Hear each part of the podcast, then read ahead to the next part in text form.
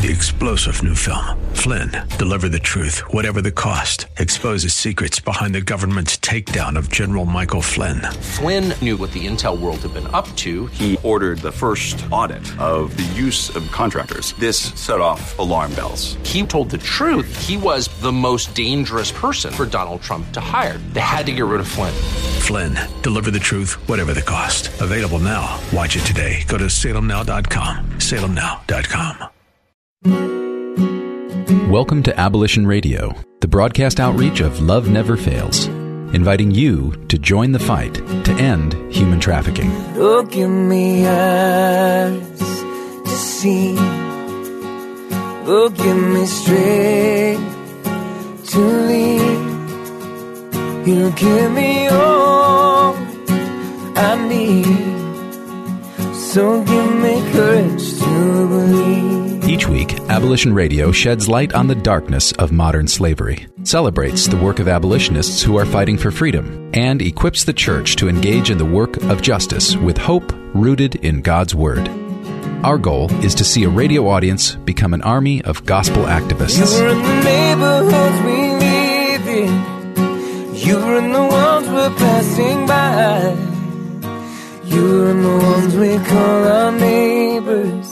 And the ones who still escape our eyes. Now, here's the host of Abolition Radio, founder and executive director of Love Never Fails, Vanessa Russell. Thanks, Dave, and welcome to another segment of Abolition Radio, the broadcast outreach of Love Never Fails.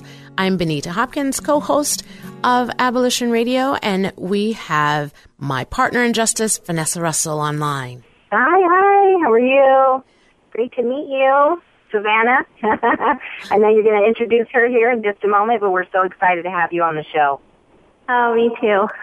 Yes, we have as our guest today a Savannah Sanders, who is a leader in her community and around the country, speaker, author, and welcome, Savannah. Thank you so much. I'm so excited to be talking to you guys today. We are so excited to have you. Savannah Sanders is a founding board member of Well Founded Hope, which is an Arizona nonprofit helping to restore the life of traumatized young women who have been sex trafficked. And she's an active member of a large network of human trafficking survivor advocates.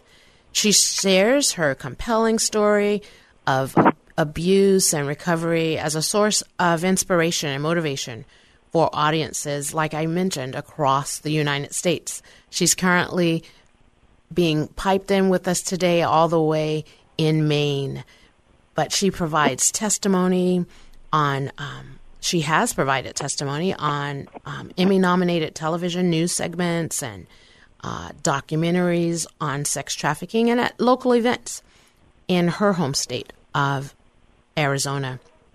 She has also authored a book, Sex Trafficking Prevention A Trauma Informed Approach for Parents and Professionals. Once again, welcome, Savannah. Thank you. We're so glad to have you. So, so glad to have you. And recently, um, you provided a train the trainer in uh, the South Bay for uh, paraprofessionals and advocates, correct? Yes, yes. And we first met at um, last fall back at the San Francisco Collaborative Against Human Trafficking's um, annual conference, and you were one of the speakers there. Yes. Yes, yes. Um, so tell us where. I I know that answer, so I want to answer that question. Ask that question, but what inspires you to share with parents, particularly, and paraprofessionals about talking with children about demand, about um, awareness of trafficking, and things in that space?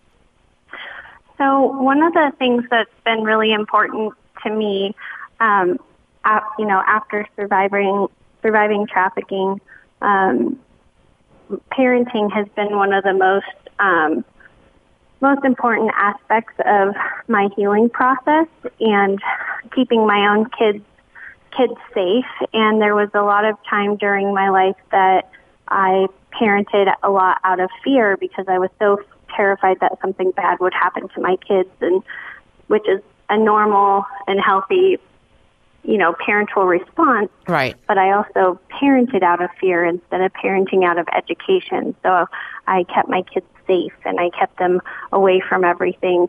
Um, but I was actually doing a lot more harm than good by doing that with them. So I have since started to um, parent out of education after going through my own healing process. And I'm a strong advocate and believer that trauma is one of the leading causes of all of the ills that we really fight against in our world. Mm-hmm. And including trafficking and the demand side of trafficking and even traffickers experience trauma as children, mm-hmm. causing them to become traffickers. Right. And so I really want to address it from a, you know, trauma informed approach to be able to create healthy families so that later we're not fighting against so much social justice issues. Right. And you have become a social worker as well, correct? Yes. So I'm sure in your line of work that has been also been an influence um, to help with the trauma informed lens, correct? Yes, so I have my bachelor's in social work with a minor in women and gender studies, and my book actually talks a lot about my own story, but from a social work lens. So I use a lot of social work theories and practices to address childhood trauma. Um, I talk about those theories in my book, but I do it in a way that is um, you know, that everybody can read who are not social workers, who don't want to learn about social work theories, but are applicable practices in real life. Some hands on, tangible ways to make it, um, like you said, applicable to any and all, correct? Yeah, I really wanted people who were, you know, 13, 14 years old to be able to read it.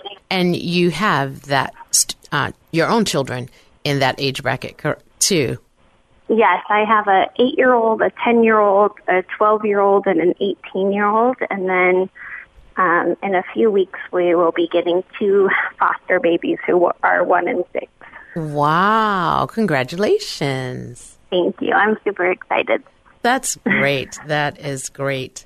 So, how did um, coming about with the toolkit you tell us about tell our listening audience about your toolkit that you have Yeah, so the South Bay Coalition to End Human Trafficking and whom we are members of yeah Yes. um, and Community Solutions and I work together to create this toolkit. Um, demand is something that a lot, demand refers specifically to, um, in this case, the buyers who um, perpetuate trafficking by buying. Um, the idea is that if there was no demand, there would be no victims. right And so we, um, there's been a lot of talk over the years about demand reduction, which re- revolves around increasing penalties and creating, you know, structural change to make um, make buying less accessible, and then also make buyers aware of the harm that they're causing to the community. right So there's a lot of different ways that demand reduction has happened. So Right. this toolkit's actually focused on demand prevention. So looking at demand before it ever starts Right. by addressing healthy masculinity, helping parents to address um, young children being exposed to pornography and childhood trauma, which all three of those can can definitely feed into people being buyers as when they're older for sure and not that everybody that's exposed to pornography becomes a buyer or that everybody who doesn't grow up with healthy masculinity or role models becomes a buyer, but the three of those are three major contributors to why somebody might buy. And so we wanted to address that at the root to stop it from ever happening when they get older. That is great. That is great. Um, prevention. We we always say prevention is key, and has been um, a, a, major pillar of our organization, Love Never Fails, with um, prevention awareness and um, as it leads to trafficking. And now um, with our collaboration on the Protect team, uh, prevention organized to educate children on trafficking, it is so key to um, help. That is a way of bringing down that demand, bringing down um, the vulnerability of creating more victims of the crime as well, that prevention. Right, exactly.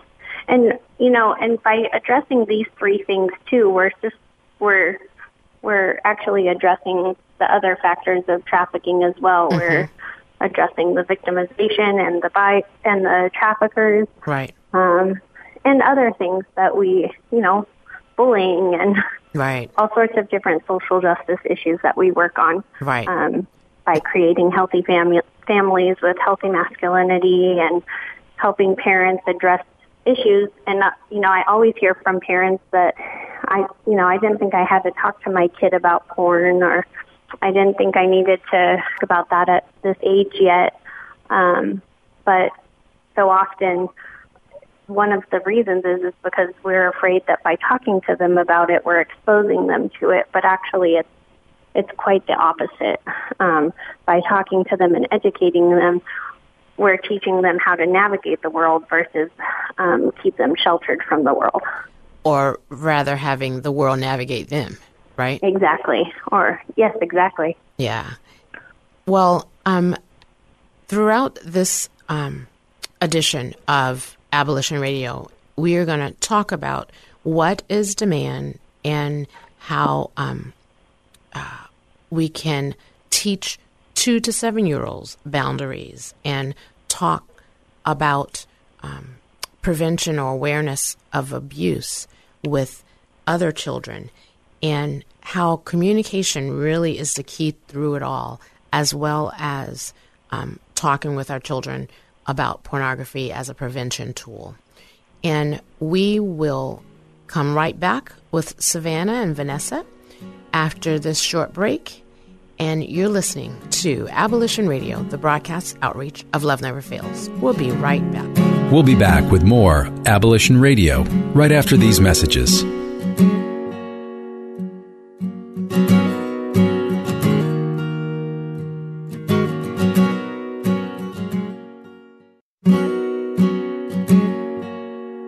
Welcome back to Abolition Radio, where you are invited to join the fight against human trafficking. And welcome back to another segment of Abolition Radio. And we have on the line today Savannah Sanders, who um, has been educating us and talking about um, demand and talking about children, talking with children about um, trafficking and trafficking prevention and the demand for trafficking. So you alluded to earlier, Savannah, and I want to go back to that point. What is demand? So demand is really the um, well, demand can refer to a lot of things, but mm-hmm. specifically around trafficking, demand refers to the um, buyers, um, who are sometimes called Johns, who buy sex with um, adults and children, and they are the driving force behind why trafficking exists because if there was no demand, there would be no victims. And they are often, um, they come from all sorts of different backgrounds. They come from all sorts of different education backgrounds and careers and all sorts of different things. And um, some are violent, some are not. There's just a whole lot of different aspects of, of demand that feed into it. And they can also be from different cultures and demographics too, correct? Yes, absolutely. Yes. So, in your work, um, it says, you know, you're a founding board member of the Well Founded Hope um, in Arizona. Tell us about Well Founded Hope and your work there. Yeah, so Well Founded Hope is a nonprofit that was founded in Arizona to support victims of sex trafficking through um, connecting them with services and um, helping kind of fill the gaps and needs in, in different areas. Okay. All right. So similar to, to Love Never Fails and many of our other partners here in the Bay Mhm. Area. Okay. Gotcha. So how do you in you you have this toolkit uh, for parents tips to talk to your children about demand as it pertains to human trafficking and um, how do you say approach that we're saying communication is key yes this we know but this is a very difficult topic to talk with children about um, It is. It is. Um, and demand is definitely not something that you're going to start talking to your two and seven year old kids about. Right. Um, we're not going to go into the economics of human trafficking and how it exists in the world. right That's not going to be something that's age appropriate for them. But what it really is is about starting foundational conversations for, you know, ages two to seven. Start talking about um, boundaries and and body parts and using real names for body parts and teaching kids about their bodies and boundaries and having conversations early on that build the foundation so as they get older you can talk more in depth about demand. Great, great. You know, um, something you said that maybe, oh, I know, I was thinking you in your presentations, um, whenever, in the, what, three times now, I've heard you speak, you always use examples of your own children and how you have um, uh, approached the approached the subject matter with them, or they have advocated on behalf of others or themselves. And I think that is very um, telling and very um, key to and proof that it can be done. That um, children, young children, you know, age appropriately, can in their own voice advocate for themselves. And that has been remarkable what you have done there in that regard. Yeah, and I think one of the things that's really important to understand about these conversations are these are part of our daily life conversations. Mm-hmm. That's not something like on Tuesday of the fourth month of the year Right, we're going to sit down and have a talk about body parts. Like Right. these are just ongoing conversations that we have on a daily basis and so helping my kids be educated and um, aware of their own bodies and body safety, they have really been able to advocate for their own for their own safety. That is that is really cool. So, by you mentioned that pornography is a major contributor to demand, right? Mm-hmm. Would you say would you say that um, technology has a lot to do with that? Yeah, absolutely. I mean, kids have game pads at their fingertips all the time now, and I think that's a huge contributor to access to pornography. And parents just don't realize that children as young as four and five could be exposed. Mm-hmm. And as a social worker, um, what type of effects on a child's brain can that be? So I think what a lot of people don't realize is that trafficking um, actually, or trafficking, I'm so sorry, uh, pornography um, has very similar effects on the brain as sexual abuse. Children's brains aren't ready to process um, sexual activities in that way, and so it causes very um, harmful effects on the brain. Um, one of my children was exposed to pornography at the age of five and told me months later, I still can't get that out of my head. Mm-hmm. That is very popular in psychological settings and um, sociological settings, the effects of something like that on the brain. So there's lots of research out there that you could take a look at and and research for yourselves. But um, it can have very negative effects on um, brain development. Pornography can, and um, in children. and kids younger and younger are becoming addicted to pornography, um, both boys and girls. And I think a lot of times when we talk about pornography, we talk about it as a boys issue, but pornography affects young boys and girls, um, and they're becoming addicted earlier and earlier.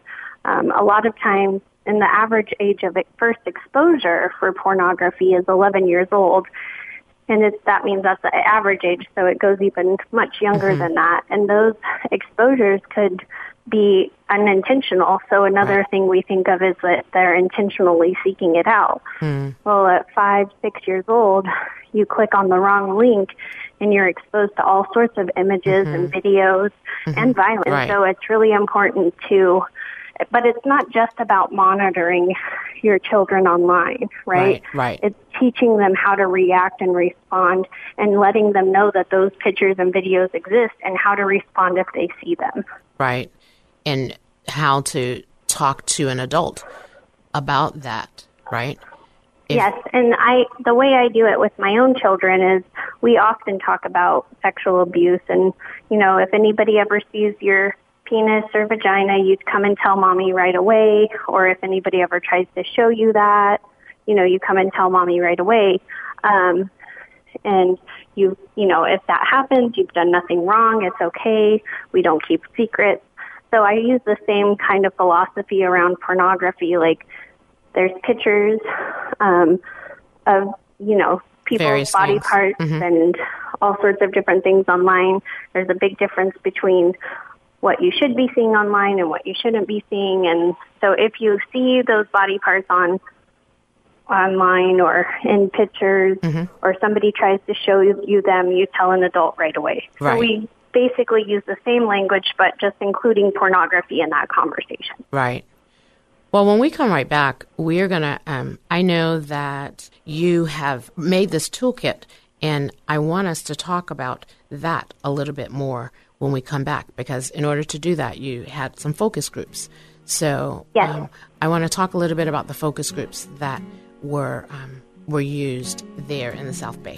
When we come right back with another segment of Abolition Radio. We'll be back with more Abolition Radio right after these messages from our sponsors.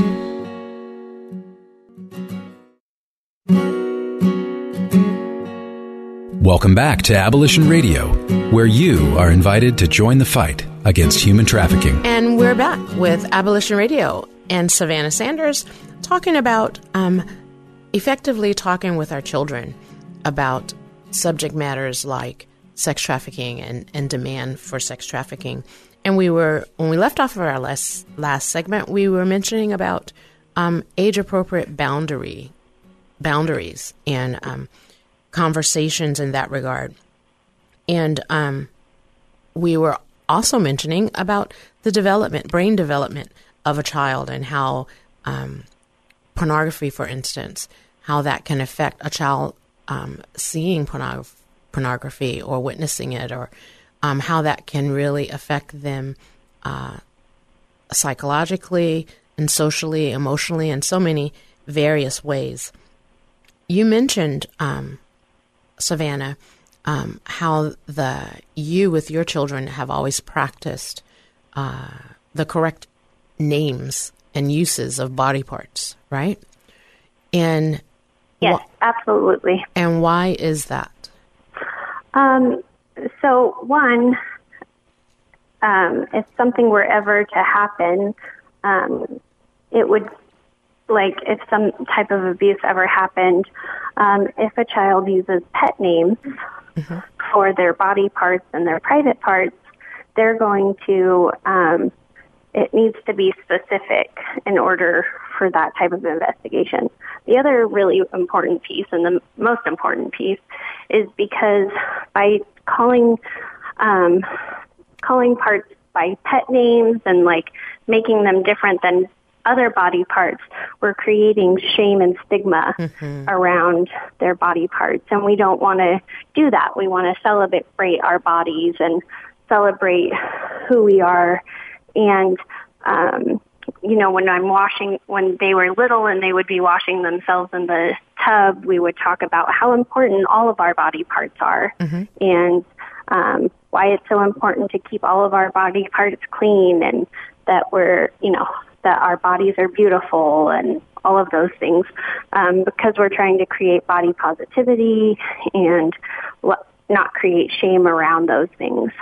Um, other ways that we are able to do that too, though, is through boundaries. For example, and I know this comes up in many, many families where family members want to hug or kiss a child and they use things like manipulation or, oh, you're making grandma so sad because you won't give her a hug.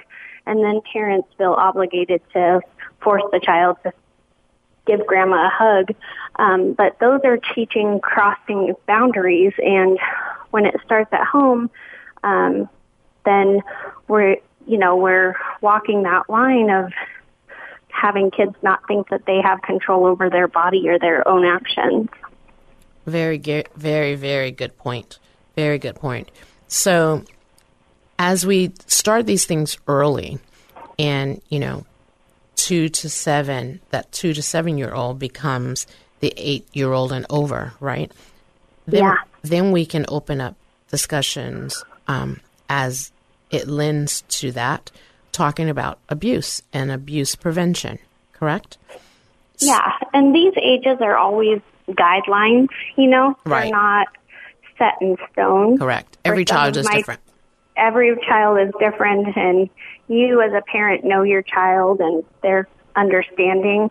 So all of my kids have had different talks at different ages, but um, it was really about setting that foundation as they were younger. So then when they were getting older, we could talk more in depth about what actually sexual abuse is and what physical violence is and um, talk more about the effects of that on our society and in our families and teach them very much that sometimes that in school and on TV it looks like people that might hurt us won't, don't live with us or aren't in our family. Mm. But most of the people that abuse are know their victims over 90%.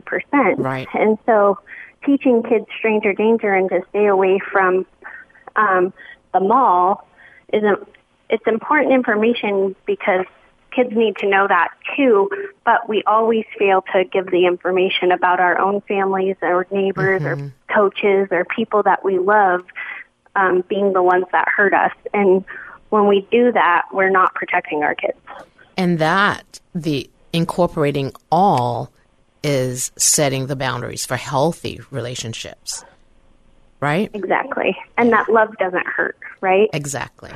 But that some and we start those conversations early like yes right. we love this, this you know we love people but sometimes people we love hurt us and that does not mean that they that that love is you know that's not love when people are hurting us right so being able to start those healthy relationship conversations by talking about family members and friends and neighbors right you know our people there may be people in our listening audience who have had these questions. You know, how do I talk to my child? You know, about healthy, setting healthy boundaries and um, healthy relationships.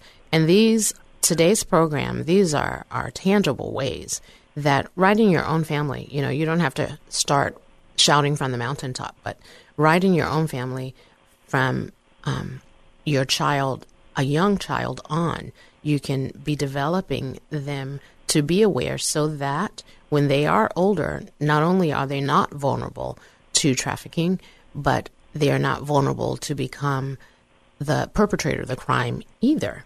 You know, exactly. So as the children get older, um, they will be able to talk about uh, not trafficking people and um, not demanding um, graphic images and or or the demand side of mm-hmm. of buying sex from people. Um, right. Because human beings aren't items, right? They exactly things you purchase at a store. Exactly, and that's what you know. Our, that's what I talk to my kids now, who are eight, ten, and 12 mm-hmm. about. Um, you know, human beings are not commodities, right? Right. In any way, shape, or the for for the eyes or for money. Right. Exactly.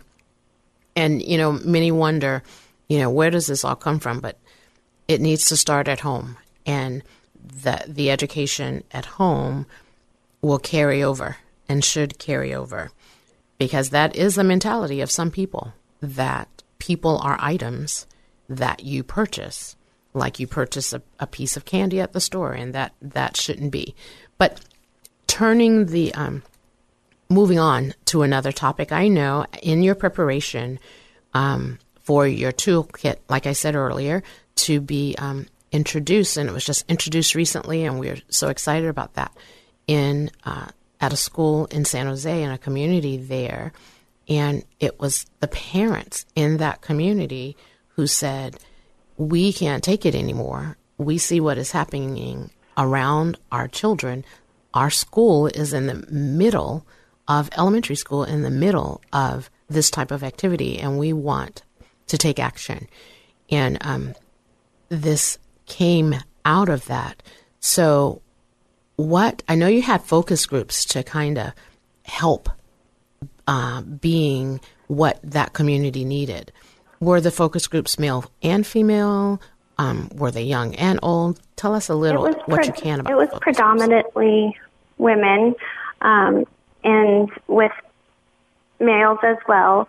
Um, they were older with children, not old, you know. Right.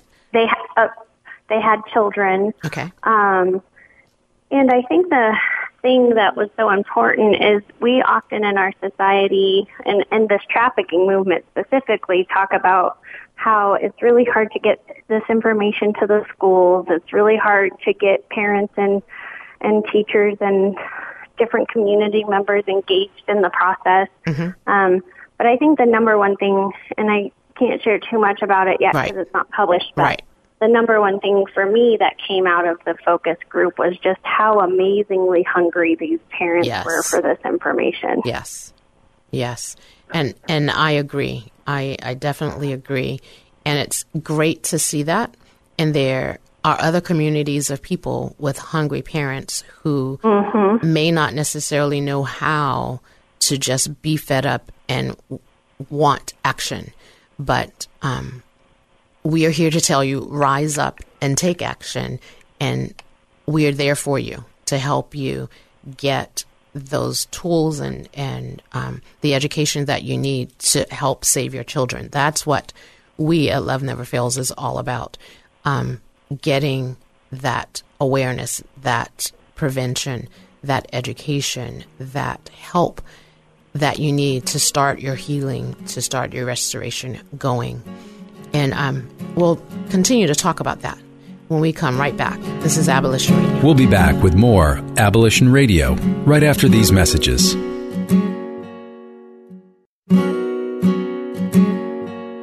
Welcome back to Abolition Radio, where you are invited to join the fight against human trafficking. Welcome back to Abolition Radio, the broadcast outreach of Love Never Fails. And we've been talking with Savannah Sanders and all that she's doing to help our children be safe and aware of their surroundings. And um, she's doing some great, uh, she's a great survivor leader in this fight against trafficking.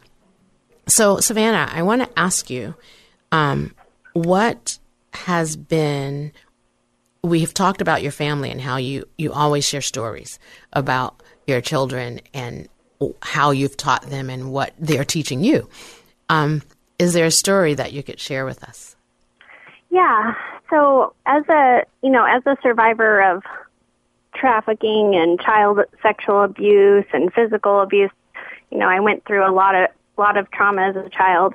And so one of my biggest fears and I think all parents' biggest fears is their children experiencing abuse, and sexual abuse is definitely up there on the list um, because it's so hidden and out of sight. So when I talk about pornography and healthy boundaries and all of those things that I talk about, it's really to set my set the foundation for my kids to be successful, but not to only advocate for themselves, but to advocate for others. Mm-hmm. And you know, I do all of these talks and my kids get really annoyed with me all the time every time they're going to a sleepover and I start out with so they all huff and they're like, "Oh gosh, here we go again," you know? and um, so they are, you know, they get annoyed by that com- those conversations. Mm-hmm. So one of the things that's really important for me is to be able to um, teach them to advocate. And so one time I reluctantly let them go stay the night at a at a family member's Mm-hmm. um, house, and you know we had set some ground rules beforehand. Like I didn't want a bunch of people over there that they didn't know. I I was just worried about them not being able to recognize safe or unsafe situations. You know, the family member they were staying with, and it was all agreed upon. And they went over, and some kids came over, um, and the person took a nap. And during that time that they were taking a nap, one of the kids took one of my children into the room, shut and locked the door, and started to um, turn on the computer to show them porn Mm. and wanted to, quote, teach them how to have sex. Mm. Um, but because the door shut and locked, my other children are super aware that we don't close doors and we don't keep secrets and we're an open and authentic family. And when they saw that door close, um, my 12, my now 12 year old, she basically busted through the door um, so that nothing did happen. Wonder Woman. Yeah, exactly. that kid came out with her fist in the air, I swear. um, and she noticed that the door was shut and was able to intervene. And that's when I knew that all of my annoying talks and all of the Yeah. things that the kids get irritated with was actually effective and it was incredibly validating and of course scary and Right. something horrific could have happened. Right. And with that education, my kids were able to effectively Advocate for each other. adv- advocate for each other. Yeah. Despite all their fighting in the back. right right but isn't that you know that is the joy of being a parent knowing and and we don't always get those opportunities but when we get the opportunity to see that something we've said or something we've done um, with our children has made an impact on them that it comes back around that we get to see them using the tool that we've that we've used with them right Exactly. so we're grateful that that um, that your daughter came bursting through the door to save her little brother. That's a precious story. Yeah. Yeah. So, um, so it's it's really been, um, you know, that's validating, and then just really seeing my kids advocate for others around them too. Uh, one time, my older daughter brought home uh, a friend to stay the night because she suspected she was being abused, and she wanted me to be able to talk to her.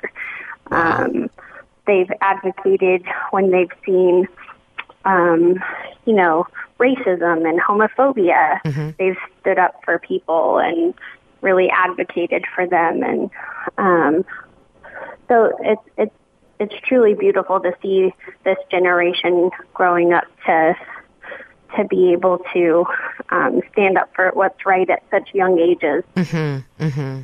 You know, I appreciate the fact um, I of getting the opportunity to meet your daughter, now eighteen, who um, now has just recently graduated and is getting ready to go off to college and has um, is doing great things there.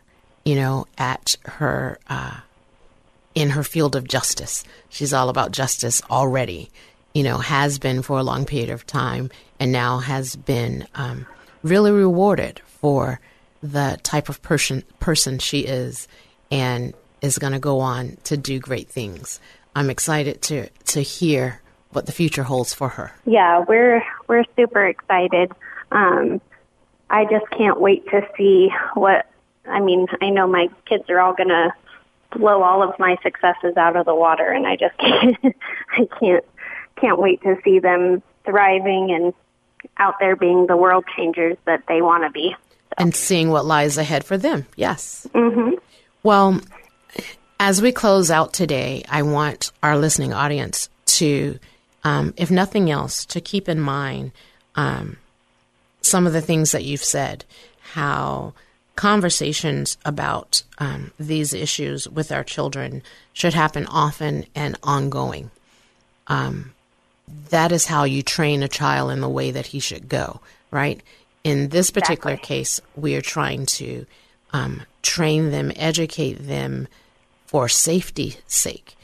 The world looks a lot different now than, say, when I was a little girl. When my children, who are now in their late 20s, early 30s, when they were little, it's real out there, you know, and primarily, I know a lot of that has to do with the onset of the World Wide Web. web. It has made a big difference in our society and for the good and sometimes for the bad. So it's really um, important to not use fear tactics, right? Right. And but it is okay to be um, scared or afraid for your children, and helping them um, be safe. And that's part of being a parent. You know, rule number one of being a parent is the safety of your child, and not just physically, but emotionally, psychologically, and in, in every way. Educating, loving, and empowering them to be their best selves, like you mentioned. Um, and that's more effective than scaring them. And remembering to try to um, create an environment around them that where they could come to um, you, the parent or the guardian, or um, a, a positive, uh, safe adult to share things with. Yeah. And I think that's the key is the positive, safe adult, right? Um, because not always is it Exactly. is it the people that they love. So we always try to. Um, we know that one person can have a huge impact on a child, um, and having one safe adult creates so much resiliency in them. And um, so the more safe adults they have in their life, the more resilient they are to all of the things that we're talking about. Exactly, exactly, and that resiliency is key. That's a, that's a new word for me in the past few months. Um, resilient and resiliency. It's it's really important. It keeps keeps coming up, keeps coming up. Well, we're going to be right back, and we're going to let you know how you can um, touch base with Savannah, and maybe um, pick up a copy of her book, or come hear her speak, or have her come speak and train your um, your church or your community group, your um, your business. We'll be right back, and with those details, you've been listening to Abolition Radio. We'll be back with more Abolition Radio right after these messages from our sponsors. Welcome back to Abolition Radio, where you are invited to join the fight against human trafficking. Welcome back to Abolition Radio. And I just want to thank you, Savannah, for um, being such an, an inspiration with the way of um, enlightening us how to reach our children, you know, those at home and those around us on this subject of trafficking and, and demand and and toxic mas- masculinity and things of that nature. Thank you so much for your time today. Absolutely. I really appreciate you guys having me on. The more we can talk about this um, and the more we can empower parents to really um, be able to protect their way, their children in ways that are helpful and not hurtful is, is really important. Most definitely, most definitely. So, how can the listening audience get a hold of you or or contact Um, you? So there's a couple. There's a couple of ways that people can get a hold of me. Um, one, um, my book is on sale on Amazon, and it's called "Sex Trafficking Prevention: A Trauma-Informed Approach for Parents and Professionals." And I really go. Um, you know, I use my own personal history as a case study in that book, um, but also my social work perspective. So it's not triggering. It does have pieces of my story in it, but it's really tangible ways for adults um, that have children in their lives to be able to be a safe person.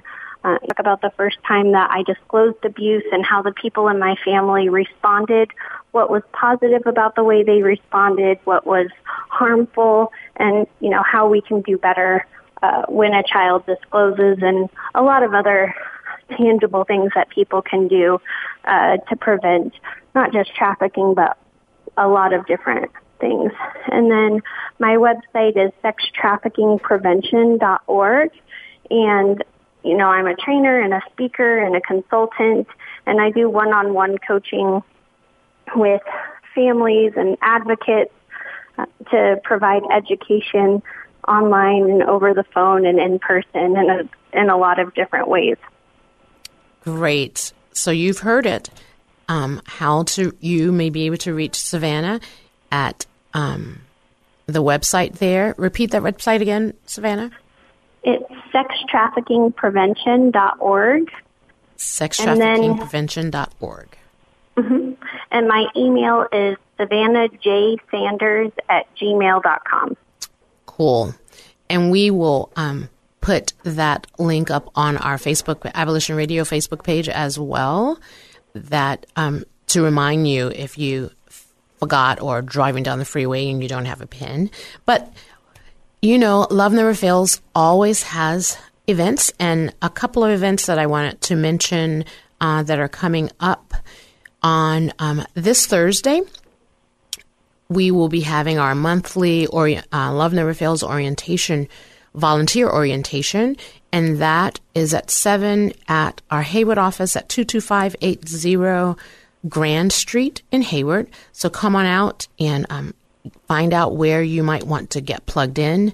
Um, on next Saturday, the 15th of July, we will be having our um, uh, regular monthly street outreach, and that this month will be in the East Bay. Come on out and and join us there. If you're a first timer, come out for training at seven, and that is at five seven seven Manor Boulevard. We'll meet at Faith Fellowship Church there in San Leandro, and you know that we are a praying people here at Love Never Fails, and our prayer lead, Chantel, has come up with a call to prayer and community prayer circles in communities all around the Bay. And those are held on the first Sundays. So the first Sunday in August, you can, right wherever you are, you don't have to contact us or anything. Pull your prayer circle together at six, and we can all collectively, jointly at six, wherever we are, pray together about this issue to help fight and stop trafficking. Please know that you are loved. Thanks for joining us this week on Abolition Radio. We trust that you've been inspired by these stories of hope and survival, and that you'll accept our challenge to get involved by contacting us at abolitionradio.org, by liking and sharing our page on Facebook, Facebook slash Abolition Radio, or by making a contribution directly to Love Never Fails.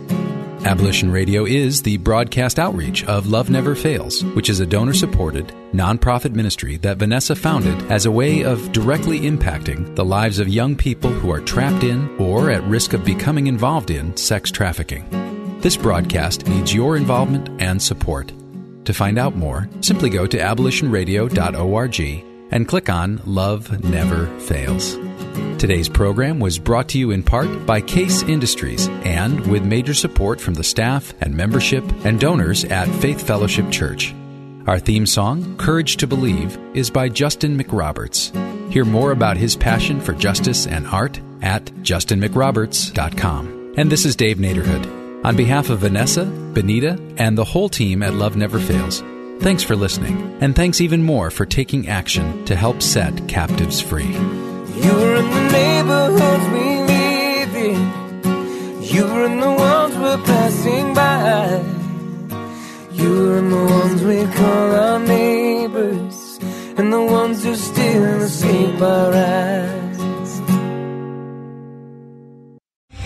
Three star general Michael J. Flynn, head of the Pentagon Intelligence Agency, knew all the government's dirty secrets. He was one of the most respected generals in the military. Flynn knew what the intel world had been up to. He understood its funding. He ordered the first audit of the use of contractors. This set off alarm bells. The explosive new documentary, Flynn, Deliver the Truth, Whatever the Cost, uncovers the facts behind this scandal. Flynn told the truth. He was the most dangerous person for Donald Trump to hire. I find out the worst enemy that I'm going to face in my life is right here in America. They took my assessment and they wanted me to change it. And I was like, I'm not changing it. They had to get rid of Flynn. With in depth interviews, archival footage, and never before seen personal records of the man behind the headlines. I just felt like I was drowning. Flynn, deliver the truth, whatever the cost. Available now. Watch it today. Go to salemnow.com. Salemnow.com.